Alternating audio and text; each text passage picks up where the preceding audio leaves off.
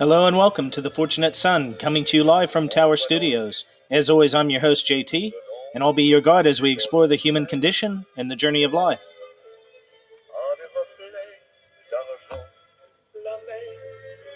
Bon Bastille to my French listeners coming up to Bastille Day in France. I hope that you have a great holiday. I hope that you get to enjoy your national day. And I also wanted to say merci beaucoup pour votre soutien. Hopefully, I didn't butcher that too much, but again, thank you so much for your support. I couldn't have got the numbers that I have without my listening audience in France. So, from the bottom of my heart, thank you very much. Aside from that, I hope that everyone is having a brilliant day, a great week, a good start to your weekend wherever you are in the world. Hopefully, the weather's not too bad. Hopefully, you're getting to spend time with people that you love, doing things that you enjoy. It's uh, it's winter here, so it's the same old nice, cool, crisp. It keeps going in between uh, cool and clear and uh, cold and rainy. So I mean, but it's winter. What can you expect? Soon enough, I'll be baking in the summer, and uh, I'm I'm sure that uh, I'll have something to say about that as well. So, aside from that, my friends, thank you very much for listening, everyone. Uh, I also want to give my traditional shout outs to Harry and Lisa in North Carolina, to Eddie and his family in California, to Chris and Max and his family in Illinois, to my friend uh, Jake in the Bay of Plenty, and Sebastian also in the Bay of Plenty here in New Zealand. And to all the people around the world who support the show, thank you very much from the bottom of my heart. Again, you know, thanks to everyone who takes the time to listen to me. It really means a lot. And just before the recording of this episode, uh, we've gone over 500 listens for the program. So, so again, from the bottom of my heart, thank you very much. I couldn't have done what I've done so far without you, the listeners, and you taking the time to listen to me each week. So, again, thank you so much for being part of this. So, on today's program, the the main topic uh, I've decided uh, is a bit of an homage to the French audience. Is that I'm just going to cover over some recipes, some pretty simple recipes that I enjoy, and things that you won't need to worry too much about measuring amounts and quantities. I'll give you a pretty rough figure, and uh, a lot of these recipes are just down to taste. So, you know, I'll tell you, you know, as we go through, you'll want to taste this, you'll want to taste that just to get a little bit of an idea. Everyone's different, you know, some people like more black pepper, some people like more garlic, so on and so forth. So, uh, you know, I'll give you some indications, but I'm going to cover over a few recipes that I've really enjoyed. And, uh, you know, hopefully you'll try some of these and hopefully you'll like them. As always, if you've got any feedback or if you want to want me to cover anything in particular, if you have got some recipes that you'd like me to read out on the air, by all means, you know, send them through. You can email me at the Fortunate Son podcast at gmail.com. You can also find me on Instagram. You can find the program on Facebook. I've got a Facebook group. Or you can go to the website. You know, you can go to www.theparanormalson.com and you'll find the information on all the programs on there. So, you know, uh, don't don't be afraid to reach out, folks aside from that, things are genuinely pretty pretty well as far as things can go. Uh, I'll be having a bit of a day off. I'll be going uh, for a bit of a, a, day day trip, bit of a holiday. Um, you know, just for a day to go and see a, a close friend of mine in the Coromandel. So yeah, um, I'll get out get out uh, for the first time since. Uh, you know, I lost my job in January, and since we've had this lockdown and everything else, just get out, go and do something different. Get out of town for a day or so. So uh, before that, I just wanted to make sure that I had a program recorded and up for you to listen to. So if you'd like to support the program, support myself, support uh, this program, and also the Paranormal Son, there are a few ways that you can do that. As I say, you know, you can go and show some support on Instagram, uh, on Facebook. You can go to the website and uh, you know you can make make a donation if you feel like it. You can also go on to Patreon. You can support the program. And uh, another thing that you can do that is really helpful is just rate and review the the podcast on iTunes or other podcast services. You know, wherever you listen to the program, whether it's Spotify or something else, those are all ways that you can support the show. Because when people search for things like uh, this topic and the things that I cover, it helps uh, it, it helps the program get to the front of the queue with uh, the other shows, you know, so that people see it earlier in their search histories. And it is a really helpful tool, you know. Don't think that that's something that doesn't help because it definitely does. It helps get the program discovered. And of course, if you like what I do, if you if you like the topics, if you enjoy what I cover over, then you know, suggest it to other people as well. And again, uh, within reason, I'm always here uh, for suggestions. Uh, if there's something that you'd like, if you've got someone important that you'd like to give a shout out on the show, you know, happy birthday or something like that, or if you just got some good news to share, by all means, get a hold of me. Because, uh, you know, as you know, on the Fortunate Son, we try to keep it positive. We try and th- keep things good and, uh, you know, keep that positivity rolling. So, by all means, if you've got good news, share it with me. Positivity is contagious, and it definitely, uh, definitely helps put the wind in my sails when I hear good positive things going on. A couple of other shout outs that I just forgot at the uh, at the outset, so I do apologize for doubling back to them. But uh, you know, I want to make sure that my family in Montana knows how much they mean to me, and thank you again for supporting me. Uh, also to Scott on the Old 77 in Missouri, his podcast. Uh, thanks again, Scott, for your support. Uh, Adriana and Nico in Texas, thank you as always for your support. I really appreciate it. And uh, the Fidianga tribe as well, thank you so much for your support. So, uh, yeah, folks, sorry about that. But uh, now that I've covered all that over, and that's pretty much the general show information out of the way for this episode, now we'll move on to three reasons why the world doesn't suck today. For the, so, for those of you who may be new to the program, I always try to cover over three positive stories in each episode uh, to try and give us something positive to think about this week and just something to, you know, again, lighten our moods, keep things positive. So the first article here is from the Good News Network, and this one is titled These Edible Straws Harness Nature to Replace Single Use Plastic and Help Local Farmers. And this was published on July 3rd, 2020. So it says harnessing raw nature to replace single use plastics. Equo Straws has launched with 100% biodegradable and compostable straws using natural materials sourced from local farming communities. Unveiled on May 18th on Kickstarter, they hit their funding goal within 30 days and intend to produce four flavors of eco friendly straws through the company's innovative use of materials from nature.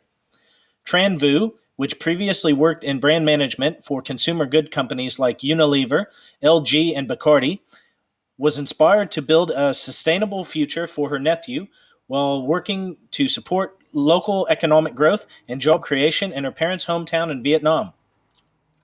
Traveling the world and seeing the massive amount of plastic in the forests, oceans, and beaches breaks my heart, she said.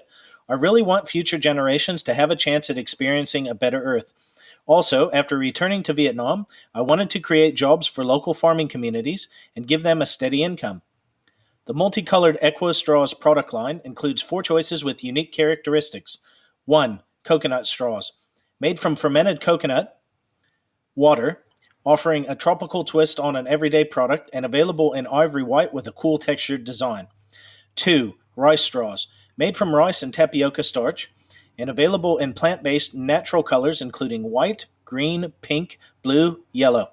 After use, these can be cooked down and are fully edible. 3. Dried grass straws. Made from naturally tube shaped grass and available in green, also a natural chew tug of war toy for pets, or crunch them if fidgety, to get the same satisfaction of popping bubble wrap. 4. Sugarcane straws made from sugarcane with a light sweet aroma and available in a variety of sizes, including wide sizes for special specialty drinks slash bubble tea. Available in light brown, speckled, and washable for reuse within one day. It's well known that plastic straws are harmful for the environment, with most of the 500 million used every day in America. Wow. Just think about that for a minute, folks. 500 million in America alone every day. That's uh, that's nearly two per person. That's insane. Ending up in oceans where they pollute water and kill marine life, said Equo co-founder and managing director Marina Tranvu. Although there are some plastic and paper straw alternatives on the market, most are environmentally harmful through the carbon footprint they make in production and disposal, and we were also unsatisfied with the quality and durability of paper straws. In addition to the positive ecological impact, Tranvu says they wanted to ensure Equo straws were competitively priced to give consumers an affordable alternative to environmentally harmful straws. Overall, we want to make sure if we offer an alt- alternative to paper and or plastic that it is realistic both in cost and supply, she said. We don't want cost to be the main reason why people can't select a better alternative. Pre-orders on Kickstarter were priced at $21 for two packs of 50 straws each, so that's about 2 cents each. Is that right? Yeah, about 2 cents each. The name of the product was created by combining the words eco, meaning not harmful to the environment, and status quo, meaning an existing state or condition. So Equo stands for the ideal of creating functional products with minimal impact to the environment. She noted that for many people, using a straw is necessary. No one wants truck drivers to be tilting their heads back, for instance. Some people simply don't have a choice to not use straws because of medical reasons, and albeit as a more personal choice, some people use straws to keep their lipstick, makeup in place, or for dental reasons, she said. Whatever the reason, we want people to have the freedom of choice and more environmentally conscious options. Well, look, folks, um, you know, that's obviously a really good step in the right direction. And I tip my cap to uh, Mrs. Tranvu that, you know, this is a win win that she's created because number one, she's creating something that removes plastic from the environment, and at the same time, she's helping, uh, you know, her parents' town in Vietnam, and you know, having jobs, you know, creating jobs there. Now, everyone's different. Um, I am not an eco warrior or anything along those lines, but um, you know, as the saying goes, and I've seen this many times, uh, they would rather have you know five billion people doing small things than you know 1 million people doing everything perfectly. And this is around you know reducing our footprint on the world waste and everything else. Now me personally i don't use straws and i haven't for quite a while and a lot of it to be honest is just seeing things on instagram seeing different photos and that seeing where these straws turn up and I've never been the type of person that necessarily needs or even likes using a straw. Maybe when I was a child, but you know, when I've been an adult, I just tend, if I do get a drink at a restaurant or something, I tend to just drink it out of the glass without a straw. So, you know, to each their own, but these types of steps are really helpful and you know it helps people have an alternative i've seen bamboo straws and i've seen stainless steel straws but you know if you want something that's a bit more disposable and yet a lot more, you know, better for the environment, uh, then you know, uh, Marina Tranvu has has made an excellent um, addition, you know, to uh, to our choices. So thank you very much to her, and I tip my cap to her. Now, again, as always, folks, I'll have links in the show notes to these three articles. So the next one here is also from the Good News Network.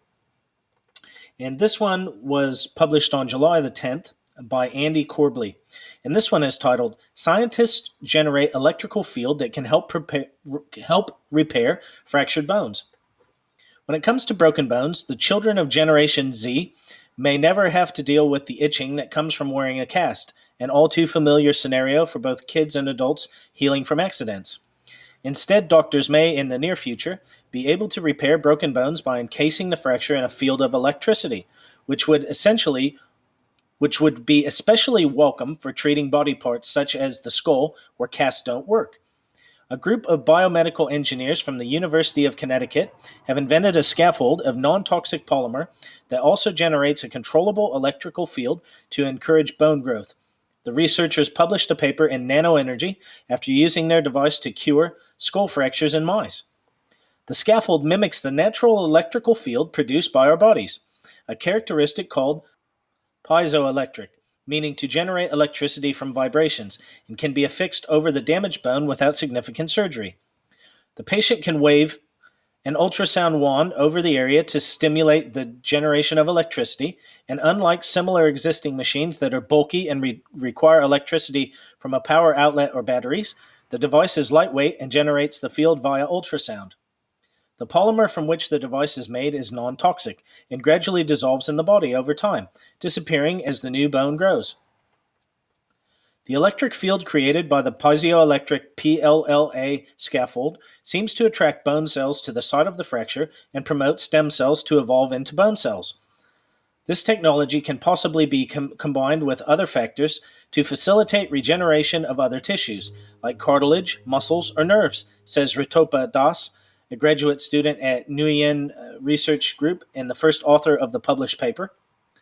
The device's proof of efficiency is a case of leaping before looking, as scientists weren't exactly sure why electrical fields stimulate the bone growth at all. Bone itself is somewhat piezoelectric, generating a surface charge when the bone is stressed by everyday life cycles. That surface charge encourages more bone to grow, but scientists don't know whether it's because it helps cells stick to the surface of the bone or whether it makes the cells themselves more active. Well, look, folks, you know, we all know that the medical field is always growing, always something new going on, new technology coming online, new techniques, uh, new therapies for us. So again, this is an excellent, you know, piece of news. It's one less thing, you know, for us to try and struggle with when it comes to casts and. And especially, you know, think of children. Think of young children with, uh, you know, maybe a skull fracture or, you know, some type of damage to their head. And there are other areas as well, you know. I don't know how many of you out there have broken toes or fingers, but generally, unless you've broken your hand or broken your wrist, when you break toes or fingers, they tend to just splint them. So imagine this instead. You know, you've got this, um, you've got this polymer on your finger or on your toe, and then you've got this wand that you wave over it. So you know, quite interesting, uh, real fascinating read. And as always, again, I'll have a link in the show notes. So now I've got the third story here uh, from the Good News Network. And this one is also from July the 10th. And this one is titled Superhero Brings Smiles to 100,000 Sick Children and Families, Healing Himself Since Mom Died of Cancer in 2009. Superpowers like X ray vision, the strength of a locomotive, or the ability to fly may be uplifting in a Marvel movie, but what better skill could uplift a victim in the real world than bringing smiles to children who are desperately ill? That's how one man in a, in a Spider Man costume fulfills his mission at children's hospitals all across America. And with his visits to Alaska and Hawaii last September, he has now played that role in all 50 states. It's all part of the fun for Yuri Williams and his Long Beach, California nonprofit, A Future Superhero and Friends, which not only counts hospitals as its turf, but any underserved community. Yuri has organized blood drives, toy drives, and movie nights, all while donning superhero costumes and a heart of gold. They don't even call me by my real name anymore. It's just Spidey or Spider Man, the man behind the mask told Hawaii News Now. Yuri decided to conjure smiles for suffering children as a result of his own healing journey. The idea, to be a hero for those in the frightening grip of a serious illness, came about during his long bout of grief due to his mother's battle with cancer. He decided that the best way to deal with the sadness was service to others, and he has since touched the lives of tens of thousands of people. His surprise visits give the patients, who are sometimes in a dark place emotionally, the ability to be happy again and let down their guard. In addition to his inspiring work with children, Yuri also actively visits homeless camps to hand out food and clothing. He has started a fundraiser on Patreon to serve even more people by providing art programs and other services for the, for the houseless, disabled, elderly, ill, children, veterans, and anyone in need. In a powerful video on Facebook, Yuri describes the life changing emotions he experiences, no matter which costumes he dons. I live for this. When I have to do something the next day, I can't sleep because I'm just excited to be helping people. It's an adrenaline rush. And when and when this Cape Crusader of hope sees the children perk up in their hospital beds, he knows he's done a good day's work. I feel like a real superhero. Well, Yuri, you are. And, uh, you know, that really hits home to me because, um, you know, as I mentioned on this program before, I lost my mom to cancer a few years ago, um, four years ago, in fact. And, you know, it's, it's never easy. And it's something that stays with you a long time, you know, losing any family member. And unfortunately, in our family, you know, between me and my partner, we've lost three very close family members in the last few years, all to cancer. So, you know, I really tip my cap to Yuri. He's went above and beyond. He's not just, you know, said, "Oh well, I'll donate some money to cancer research or something," but he's gone out and he's just decided that he wants to do something to really help these people. So, uh, you know, I really respect that man, and I wish him nothing but the best. And I really hope him success for his future. You know, that's just an amazing story, and uh, it's it's really amazing that he's done so much to help so many people. So on today's episode, folks, I've got a basically a bonus segment of three reasons why the world doesn't suck. So you're going to get a fourth article today. So lucky you. So this is a bit of an older article, but I still found it quite interesting. So this was published by so this is from Sukhada Tatke, and this is from Positive News. Uh, this was published on June the 2nd, 2020. So this one is titled People Are Doing So Much, the Facebook group helping vulnerable people in India. Caremongers India, which was launched at the start of the lockdown, has helped connect volunteers with the people who most need their help. Sometime in mid March, Sandhya Honiwar from Mumbai visited her psychiatrist, the 67 year old who lives alone, thought it would make sense to get a repeat prescription for her antidepressants and anxiety medication ahead of time, given that coronavirus had arrived in India and lockdown was now imminent. For several days afterwards, she went from pharmacy to pharmacy on foot with the prescription, but each time came back empty handed. Some pharmacists said they did not have the drugs she was looking for. Others asked for her to return later. Days went by. To conserve her existing stash, she started taking half or just a quarter of her usual, usual dosage. When lockdown came into effect, she panicked and called a friend on the other side of the city asking if she could help. The friend had no way to get to her, but suggested Hanuwar join a Facebook group called Caremongers India. The group, which now has about 45,000 members, was started by Mahita Nagaraj, a digital marketing professional from Bangalore, in the early days of the pandemic. She got the idea after a few friends living abroad asked her for help checking in with their elderly parents in India. In addition to people offering to help via Facebook post, there is also a helpline and a WhatsApp number. At the beginning of the lockdown, the group was receiving more than 1,000 calls and 2,000 messages each day. That number has steadied now to about 150 to 200 calls each day and about 600 to 800 messages.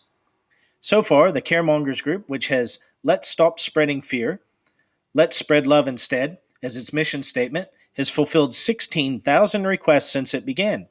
Examples include food and provisions being delivered to the doorsteps of the elderly, and help and support given to women in abusive relationships who have been put in touch with women rights organizations through the group. Nagaraj said in a recent post that the group also helped members in the USA, Canada, Australia, Muscat, Dubai, Ghana, Singapore, Nepal, Zambia, and Nigeria. Hanuwar's first post was a little hesitant, as she says she did not know what to expect. She wrote, The withdrawal symptoms can be very bad, where you have become completely immobilized. You can't think. You can't keep your eyes open. Your brain gets zaps. Can someone please help me? Within hours of her post, there were 165 comments. Her inbox was flooded with messages offering to help from all over the country. Some suggested to order the medicines online. Some offered to check out stores in their neighborhoods. I was just overwhelmed by the kindness from complete strangers, says Hanawar. Arit Klinge, an ex garment manufacturer, saw her post and called a psychiatrist she knew well. The psychiatrist sent Hanawar a fresh prescription via WhatsApp. Hanawar then sent the prescription to those who offered to get her medicines, including Klinge herself, who lives in a suburb next to Hanawar's. What has prompted people to take risks for complete strangers? I thought. Even I might need help someday. She was alone. I had to help her in any way possible, even though there were moments when I was afraid, standing in line with people around. After a few rounds to pharmacies, I found one which agreed to home delivery, says Klinge. Pooja Basu also went to one medical store after another with the prescription. She finally found a hospital which had a strip, but they said they could only give it to the patient. She then took a rickshaw, picked up Hanuwar from her house three kilometers away, and went back to the pharmacy. I was scared, of course, because I live with my mother, who is a senior citizen, but it was fine. People are doing so much for others. What I did was really nothing. Last week, Hanuwar posted on the group again. This time she needed a gas lighter. Could anyone tell her where she could buy one? Basu had an extra lighter. She called the same rickshaw driver and asked him if he could pick up the lady who had picked who had picked up a few weeks before. He agreed right away, and Hanuwar was quickly able to get what she needed. Basu says she kept thanking me, but I told her she could buy me coffee once all this was over. Now, again, folks, that's just, you know, the best, that is the the part of humanity that I love, the best part, you know, people looking out for each other in, in trying times. I've been in situations where, you know, I had an elderly parent and I wasn't in the same country with her. So I can understand all these people being concerned about their parents and loved ones back home. And uh, look, it's just a great article. And I really tip my cap to these people who have been helping each other out in India and all over the world, you know, through this lockdown and quarantine situation and the, uh, you know, the global pandemic. So tip my cap to all of them. I tip my cap to you for keeping it together through all this. It's not been an easy time on anyone. And that today, my friends, was three reasons why the world doesn't suck, or in this case, four reasons.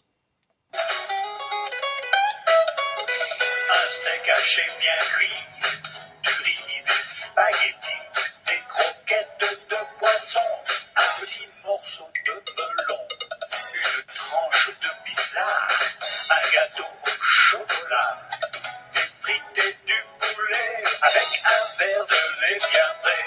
En voici, en voilà, des bons petits plats, des sucrés, des salés, des chauds ou des froids, de la soupe au vermicelle, du nougat, des caramels.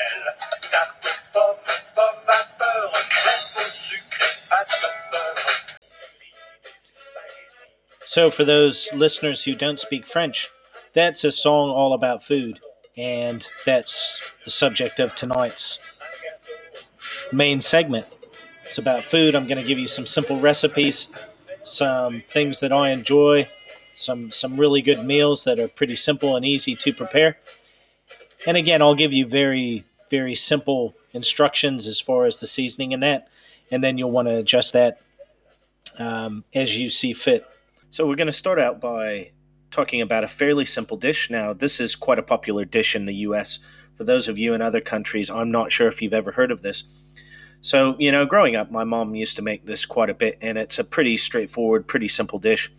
And it's called a French dip sandwich. So it's basically a beef sandwich on a like on a baguette or a sub roll, and then you have it with uh, au jus on the side uh, like a broth, and you dip it into it. It's quite quite good in the winter.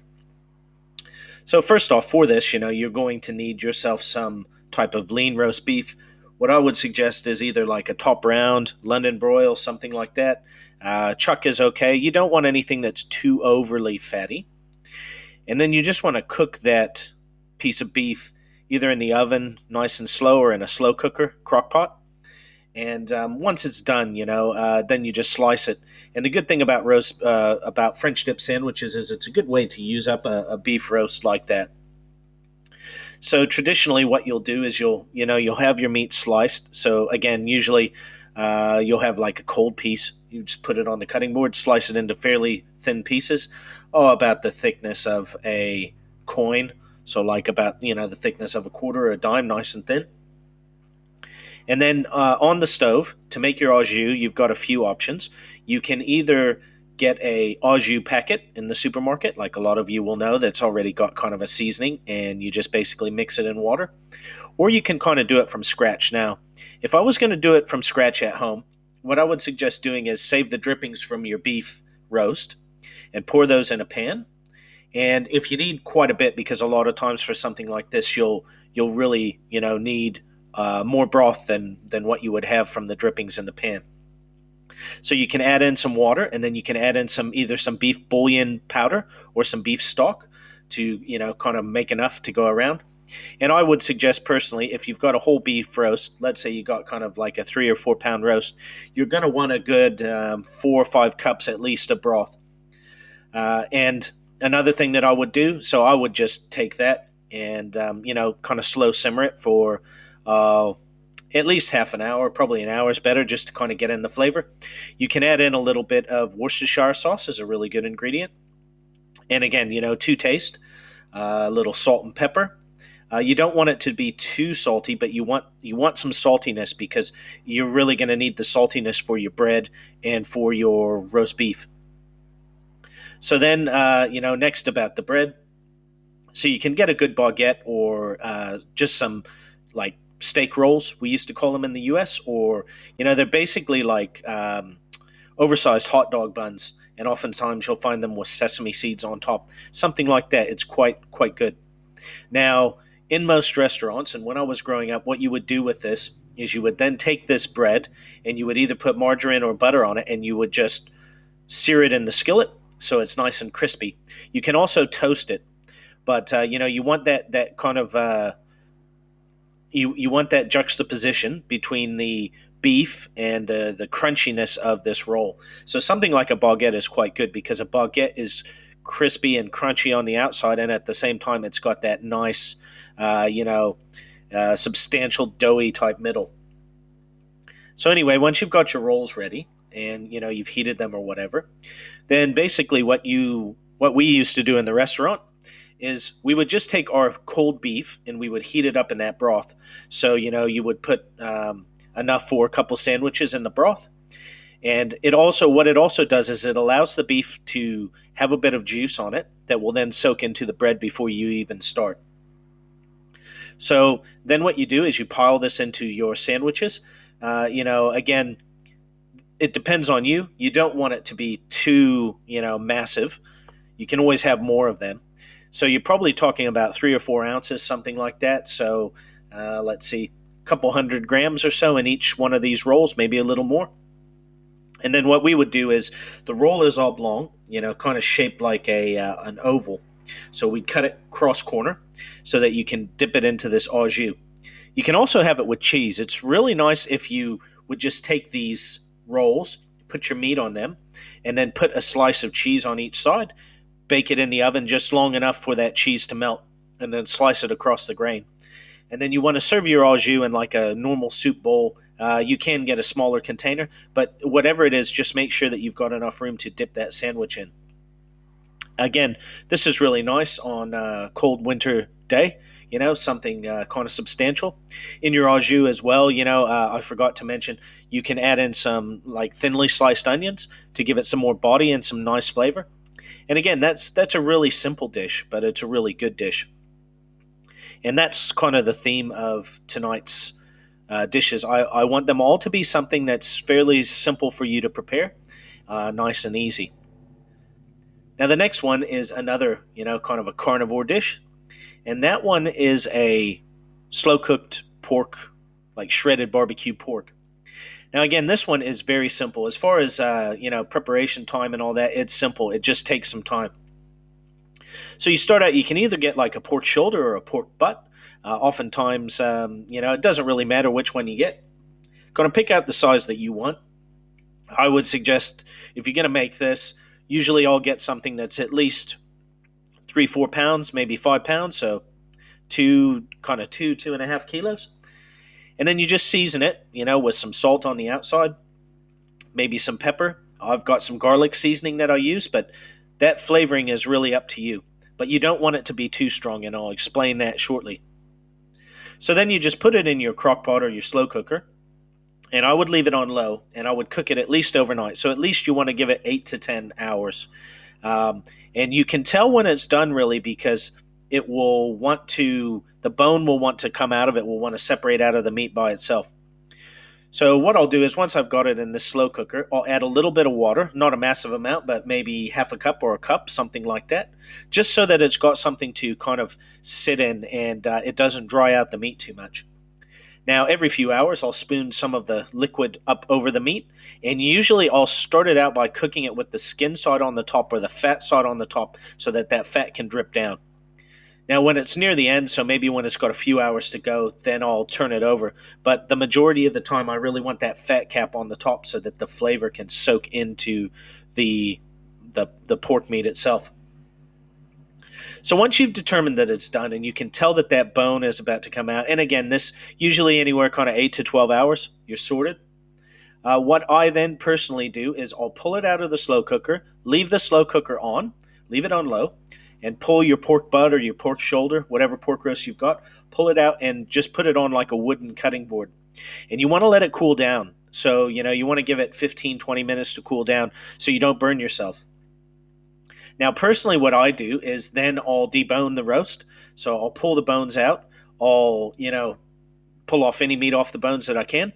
At this at this point, it should be a pretty straightforward concept because the bone should pretty much come out of the the pork roast by itself. You should be able to peel that meat right off. If it's not, leave it in for longer.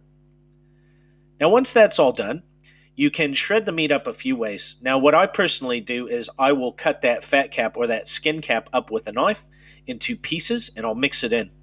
But what I tend to do is just get a large knife, like a uh, French knife, something like that, about that size, and I'll just cut the meat up into, you know, fairly decent sized chunks. So, you know, maybe an inch or so wide, just into chunks like that. And then I'll pile it all back into the slow cooker because it's eventually it's going to just shred right up. So, you know, it's still got some more time in the slow cooker. Now, once it's been added in, you've got a few options here, okay? This is where we kind of take our divergent pass. And this is where you'll understand what I was saying about not strongly flavoring it too much. Now, the first way that you can do it, and traditionally one of the ways that I really like it, and this is an American thing, uh, of course, you can have it with barbecue sauce. Now, if I do it with barbecue sauce, what I'll do is I'll add in a little bit of liquid smoke, so maybe half a capful or so, something to add that nice smoky flavor into the meat. And then I'll put in, you know, usually one to two bottles of your favorite barbecue sauce. So for me, uh, something like Sweet Baby Ray's, KC Masterpiece, Stubbs, any of those are really good. Uh, Chris and Pitts, you can buy Chris and Pitts barbecue sauce. And, uh, you know, then I'll mix it in. And you want to leave it cook at least a good hour to kind of get those flavors through. Now, at this point, I'll usually turn it up to high, but you do want to check on it and you do want to stir it because if you leave it for, you know, too long in that slow cooker with the heat, the barbecue sauce will burn around the edges. Now, once it's had that time in there, you know, I'll mix it, I'll just keep kind of mixing it all together. If it's too watery, you've got two options. You can take the lid off the slow cooker for a while, which isn't ideal because what will happen is although you're letting some of the water evaporate, you're also letting the heat out. So the other way you can do it is you can just take some cornstarch or some uh, corn powder, mix it with a little bit of water, and use that to thicken it up. But again, you don't want to do that too early on. You want to do that near the end, or else it's going to turn into a gloppy mess. Now, once this is done, and once you've tasted it, you know, it might need a bit more salt, a bit more pepper, a bit more barbecue sauce, whatever it is. Now, once it's had, once it's done, what I like to do is uh, I'll serve this on like brown rice or white rice. It's very good that way. You can eat it on a sandwich, like you know, in the Midwest we used to have barbecue sandwiches, so you can just get a hamburger bun, and again crisp up that hamburger bun, and just serve it on it like that. You can have it like that. Uh, you can just eat it straight but it's really good bang for your buck. Oftentimes, pork roasts, even here in New Zealand where meat is quite expensive, pork roasts are pretty inexpensive most of the time. So, uh, you know, that's one way to have it. The other way, like I say, that traditionally I'll have it that's very good as well is I won't let it completely shred out. But, you know, uh, once I've cut it into those chunks, then I'll put in something like some, uh, maybe some beef broth or chicken broth and, uh, you know, a bit more salt and pepper. You can add some gravy powder or gravy packet if you would like. But basically, uh, it's very similar to the barbecue style, but basically uh, pork roast with gravy, you know, all mixed together. So again, you can shred it up if you want, but generally I leave it in kind of these semi-small chunks. You can put in some mushrooms if you like mushrooms. You can put in onion again. You know, you be the judge. You put in what you like. A little bit more salt and pepper. Now, how I like that traditionally is on mashed potatoes and gravy. Uh, you know, sorry, on mashed potatoes because you've already got the gravy in with the pork. Now, again, I get that this isn't probably the healthiest meal, but especially in winter, if you want a one piece, you know, one pot item, this is this is a great way to have it. You can do it in the oven, of course, but what I find with the slow cooker with the crock pot is you cook it in there and it's pretty much foolproof as long as you don't cook it, say, you know, 20 hours. It just, you know, you've got that margin of error, so you've got some time if you don't rush in there to check on it every 10 minutes. An extra half an hour, an hour in the slow cooker is not going to cause any harm. So, again, that's just a fairly simple thing. It's one of those things, especially if you're working in the day, you don't have a lot of time. Uh, this is a great way to do it. You know, it's really good stuff. Now, the next dish is something a little bit different. And, you know, I know that more and more there are a lot of people out there that are kind of following a vegetarian or a plant based, you know, uh, diet. So, this one's a vegetarian dish we used to make at the restaurant. And, you know, it's called caponata. Now, there are lots of ways to make caponata, but I'm going to tell you the way that we used to do it.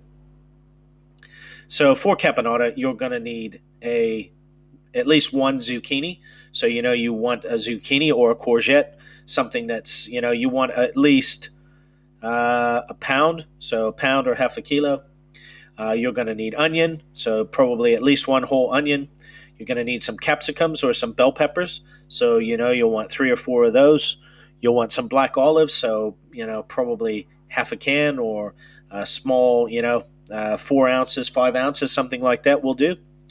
Uh, let's see, what else do we need here? Garlic. You'll need garlic, so you peel your garlic and just mince it up, cut it up into little pieces. Uh, let's see what else. Uh, eggplant or aubergine. So probably one eggplant will do you. Uh, so you want to peel it, uh, cut it into small chunks.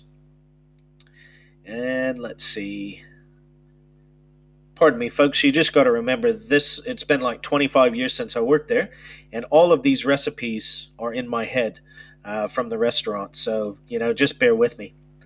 Uh, the other thing you'll need is you'll need some oil or, you know, butter, but I would probably suggest oil to cook it in, some vegetable oil or uh, olive oil.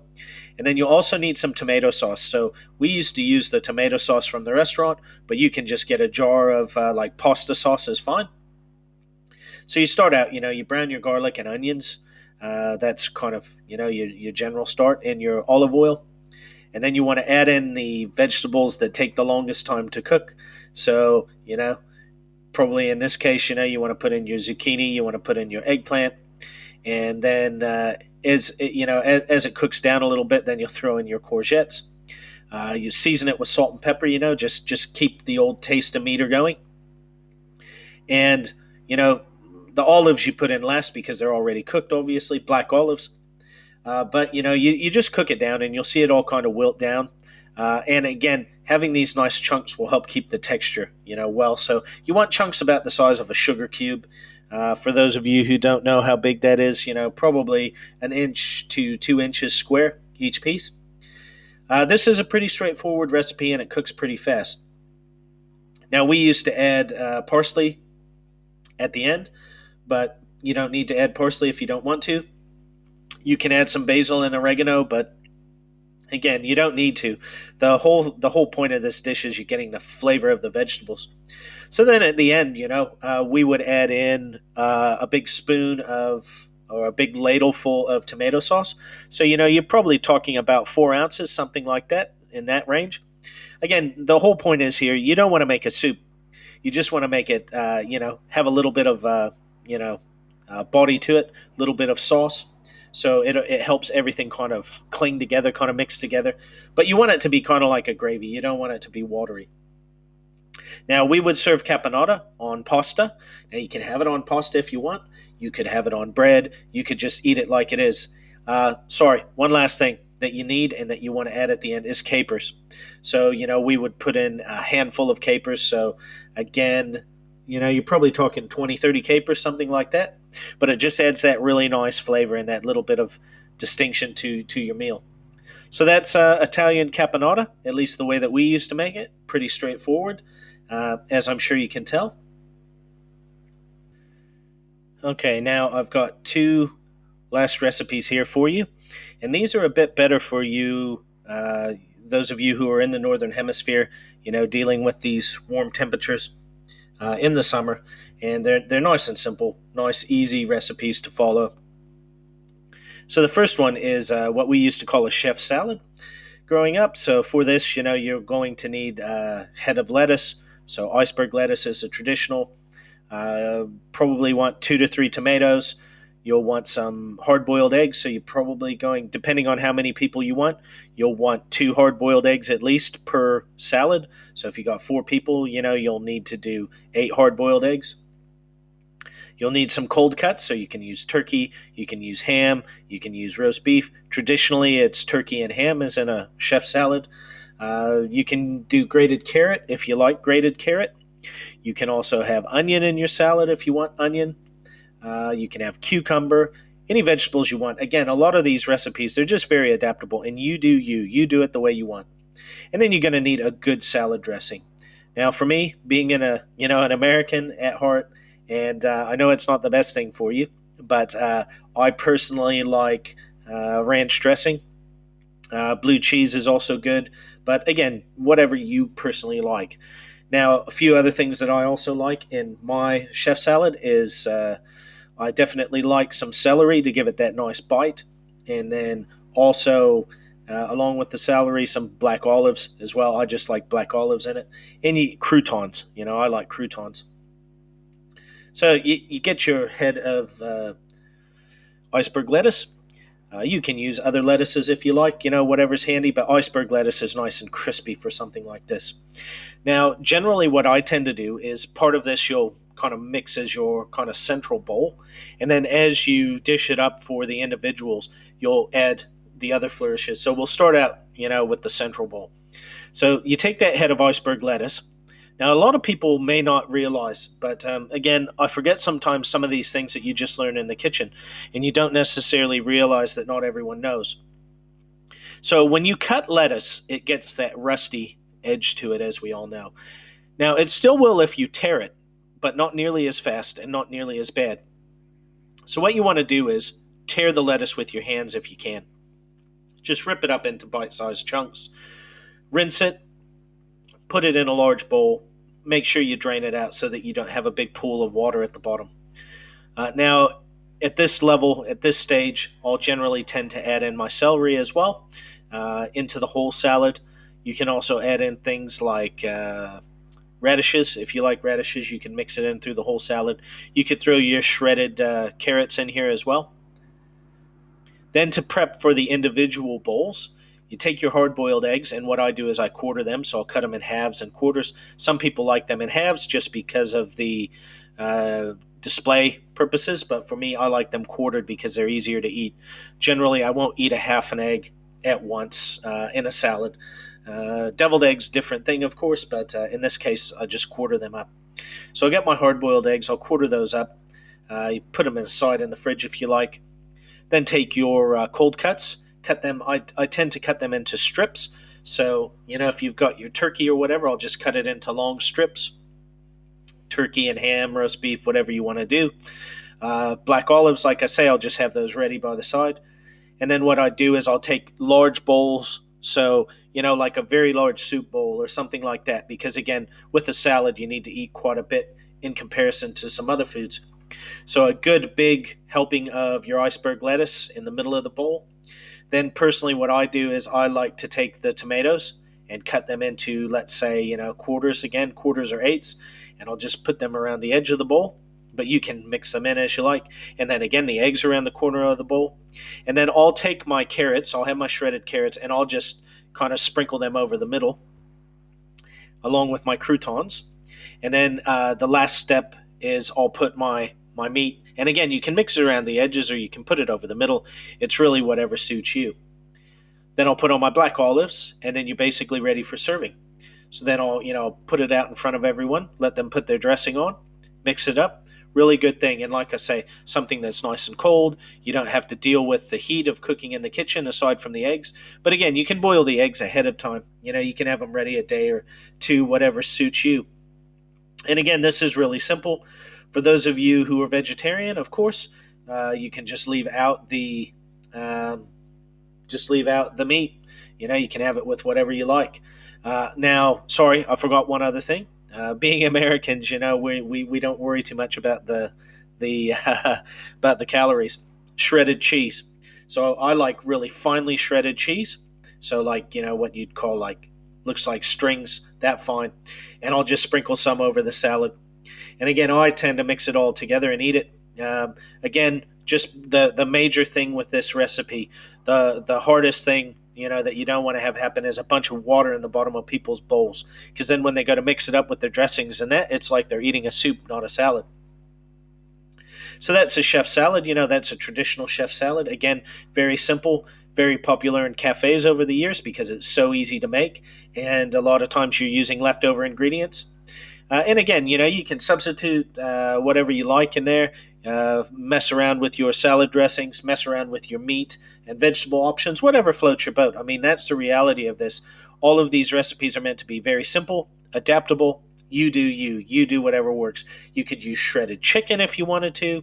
You could use some of those leftover roasts. Again, you know, you could have, uh, you know, vegetarian substitute meat if you wanted to, you know, like, uh, you know, that Quorn meat and those different kinds, if that's what you wanted. Whatever, whatever you want, keep it simple. Again, on the real hot days of summer, something like this I very much enjoy having. So the last one, uh, and this is a bit of a speciality of mine. So this one will be a bit more in depth, just because you know I grew up having it a certain way, and then I myself uh, kind of added my own flourishes the way that I like it, and that is a pasta salad.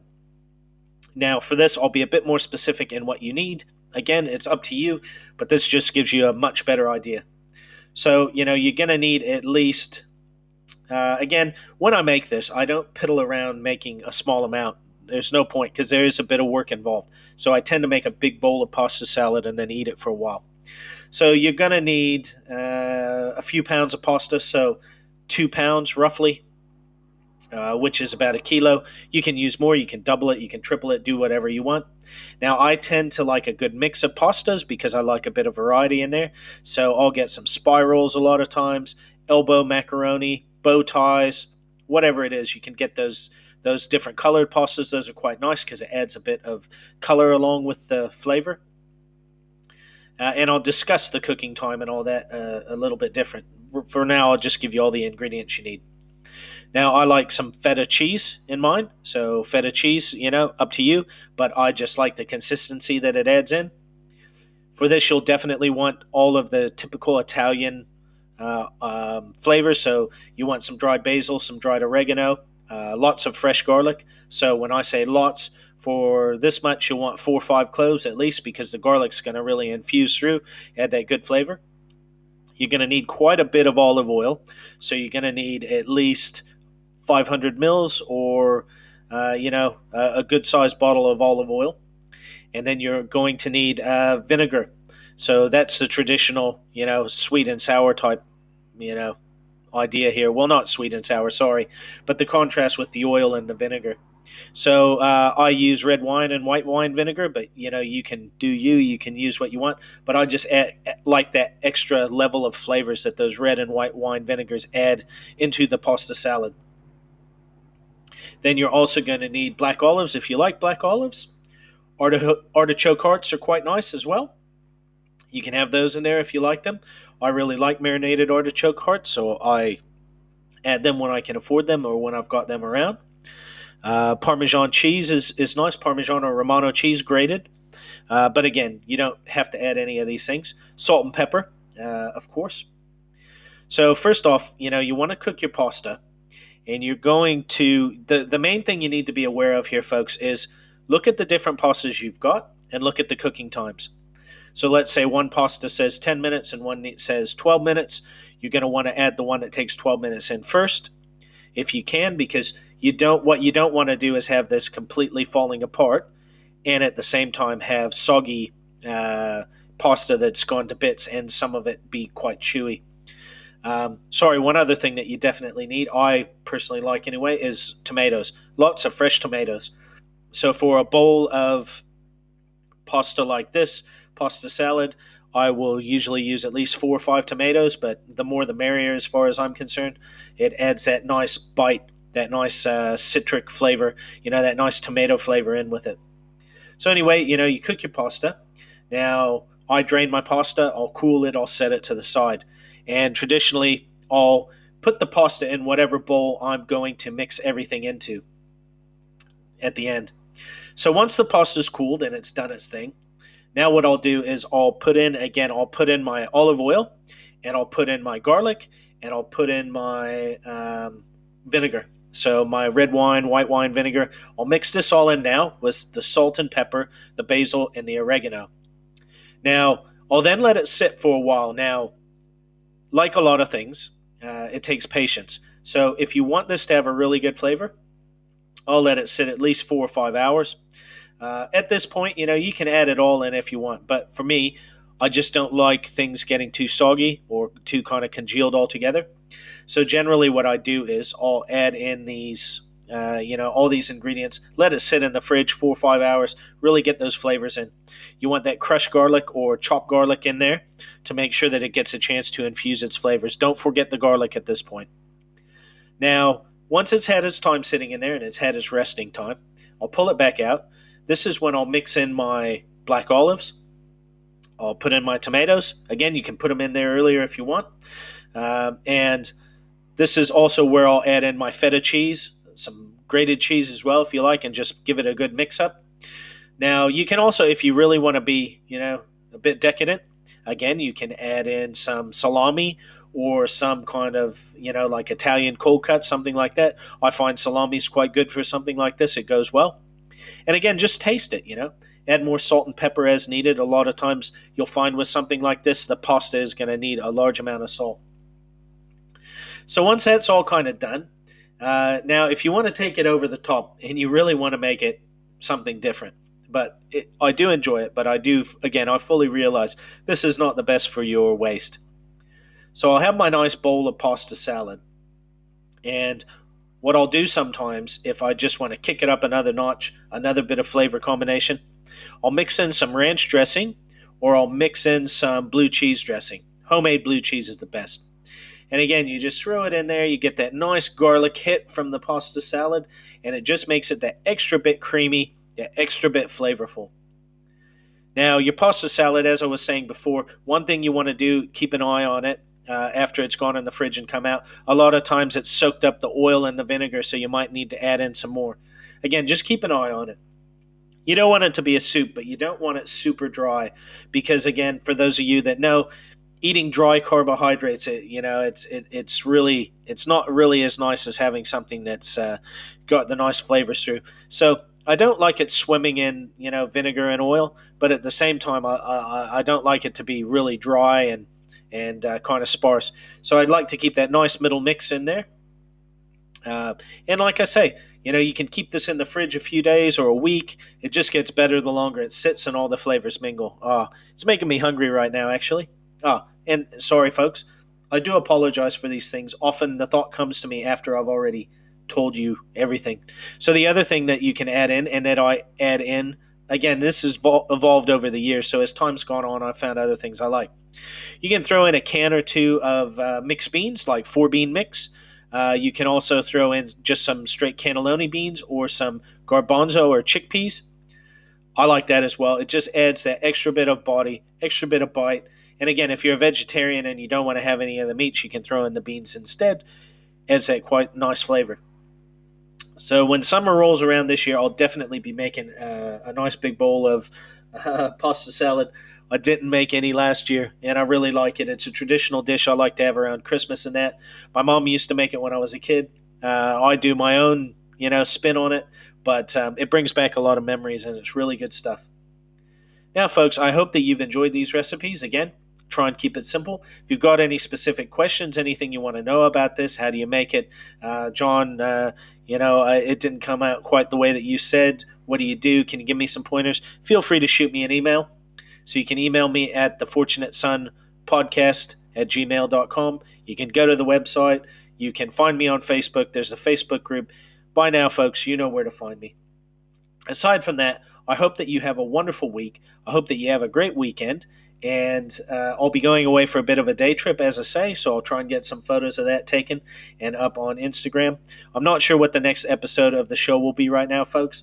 I do apologize. It's just, you know, it's a bit busy. Things are a bit in flux, and winter is not the best time to try and have everything planned out. You know, oftentimes you wake up, the weather isn't the best, and, uh, you know, you just kind of get through your day, really. So, aside from that, uh, as I say, I hope you all have a great positive week. Uh, if you need anything from me, just drop me a note. Aside from that, folks, take care. Know that I love you, and I'll talk to you soon.